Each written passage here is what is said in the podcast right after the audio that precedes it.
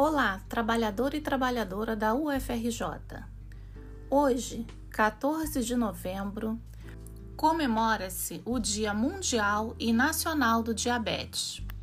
Essa data foi instituída em 1991 e foi escolhida pela Federação Internacional de Diabetes e pela Organização Mundial de Saúde para reforçar a conscientização a respeito da doença, principalmente para evidenciar a importância da prevenção e oferecer alternativas para as dificuldades enfrentadas pelos pacientes.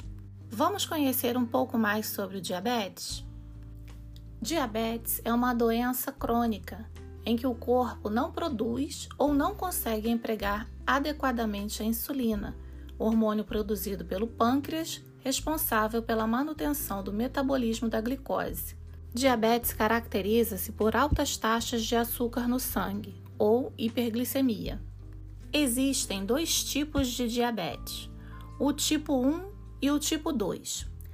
O tipo 1 é causado pela destruição das células produtoras de insulina, e o tipo 2 resulta da resistência à insulina ou deficiência na sua secreção, o tipo 2 ocorre em cerca de 90% dos casos de diabetes. Os principais sintomas do diabetes são fome frequente, sede constante, alterações do padrão de humor, fraqueza, visão embaçada, perda de peso, formigamento nos pés, infecções frequentes, vontade de urinar diversas vezes e dificuldade na cicatrização de feridas. Adotar hábitos saudáveis através do autocuidado é o melhor caminho para uma vida com qualidade. Falaremos agora sobre alguns cuidados que auxiliarão no tratamento do diabetes. Alimentação saudável. Prefira alimentos em natura ou minimamente processados. Atividades físicas. A prática regular controla o peso, protege o coração, traz benefícios psicoafetivos, ameniza sintomas de ansiedade e depressão. Monitorização da taxa de glicose no sangue ou glicemia. Ela é feita através dos glicosímetros ou dos sensores de glicose intersticial.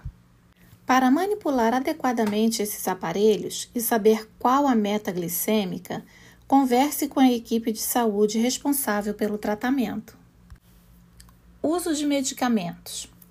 Siga corretamente a orientação médica, atentando para os horários e a frequência em que deve fazer uso dos remédios. Atenção! Se você usa insulina, conserve corretamente frascos e canetas Tenha cuidado com a higienização do material, faça rodízio do local de aplicação, não reutilize agulhas ou seringas e faça o descarte em local apropriado. É imprescindível praticar comportamentos que previnam ou minimizem resultados negativos relacionados ao diabetes. Entre eles estão mudar positivamente o estilo de vida, participar de um programa de educação e controle do diabetes e realizar exames laboratoriais e complementares com regularidade. Este podcast contou com a elaboração da terapeuta ocupacional Denise Oliveira e da enfermeira Patrícia Feitosa.